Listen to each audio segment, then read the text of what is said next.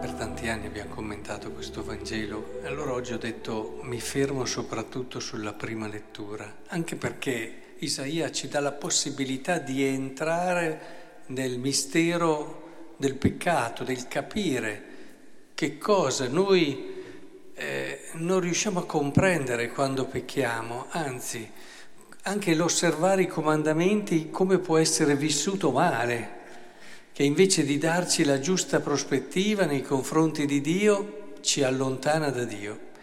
E allora è molto interessante questa cosa e vale la pena fermarsi un attimo. Dice, e penso l'abbiate ascoltato Isaia, che fin dal grembo di mia madre eh, ha pronunciato il mio nome.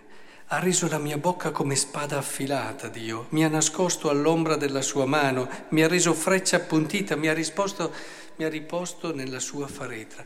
Ora, adesso poi continuiamo, ma quando noi seguiamo Cristo, quando noi osserviamo i comandamenti, facciamo questa esperienza. Cioè, l'osservare il comandamento è come se ci aprisse gli occhi e ci aprisse il cuore a fare l'esperienza dell'essere stato voluto da sempre, fin dal grembo di mia madre hai pronunciato il mio nome.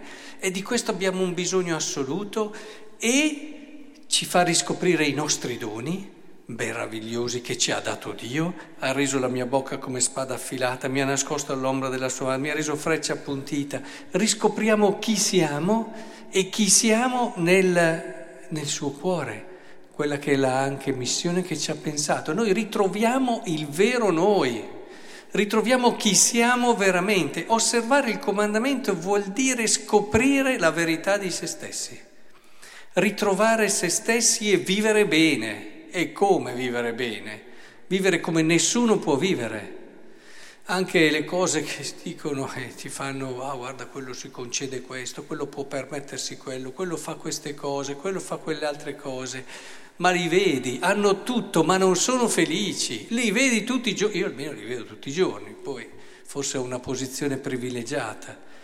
E è importante capire che ciò che rende felici è ritrovare che siamo nel cuore di qualcuno, ritrovare che questo qualcuno ci ha voluti in un certo modo, con certe qualità caratteristiche, non con i doni che pensiamo di avere perché, perché la gente si aspetta che siamo in un certo modo No, non ci importa niente. Quando noi osserviamo i comandamenti, allora abbiamo i nostri doni.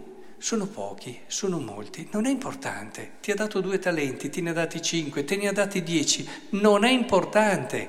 Sei tu. È inutile che un dito voglia fare il piede, che un orecchio voglia fare il naso. E sarai felice se fai quello che sei. Se sei un piede, sarai un piede e non stai a guardare, beh, però l'orecchio è là più in alto e ma cosa ti importa di quello? Osservare i comandamenti ti dà quel senso di te, quella consapevolezza bella che lì sei nel tuo posto e lì sarai felice. E anche qui si vede come ti fa scoprire che Dio non si è accontentato di pensarti, di arricchirti di doni, di volerti in un certo modo, ma ti dice anche mio servo tu sei Israele sul quale manifesterò, però anche questo è poco. E, e dice troppo poco che tu sia mio servo per restaurare la tribù e quindi ti renderò e poi scopri anche che lui vuole l'amicizia e l'amore. Dio, eh? Vi rendete conto? Dio che può benissimo fare senza di noi, anzi, può farsi tutto quello che vuole, viene qui, si fa piccolo e ti dice io ci tengo alla tua amicizia. Non sai quanto mi farebbe felice averti con me. Oh, e questo osservare i comandamenti ce lo fa scoprire. Se invece osserviamo i comandamenti, è perché questo ci fa sentire a posto con noi stessi, con la nostra coscienza, essere tranquilli, allora vedete esce fuori l'idea che Dio ti ama, ma se fai a modo, Capite che è proprio tutta un'altra prospettiva. Dio ti ama, sì, ma se sei a posto. Non è mica il Dio che abbiamo sentito qui, eh? Osservare i comandamenti non ci deve portare a bene, io sono così tranquillo e sapete tutte le conseguenze di questo atteggiamento, dal giudizio, eh, ma ti allontana dalla verità di quello che sei. Tante volte osservi i comandamenti senza neanche riconoscere, solo per paura, solo per timore, solo perché sei convinto che sia giusto. È troppo poco. Se l'osservare i comandamenti non ti porta a scoprire che tu sei stato. E allora ci hanno sempre insegnato, dopo che hai fatto un'opera buona, dimenticatela, no? Perché non serve. È chiaro che è così. Cioè, se tu fai un'opera buona e ti senti bravo, che idea di Dio hai? Che ti ama perché sei bravo. Ma Dio non ti ama così. Tu te li devi dimenticare non perché così sei più umile, ma te li devi dimenticare perché questo non ti fa conoscere il tuo Dio e non ti fa conoscere chi sei. Non ti fa conoscere davvero il tuo mistero bello, grande di amore. Quindi la legge di Dio è la strada maestra se vissuta bene, abbiamo visto i farisei che non l'avevano proprio capita del tutto, se vissuta bene la legge di Dio è la strada maestra per fare l'esperienza di quello che ci dice Isaia qui.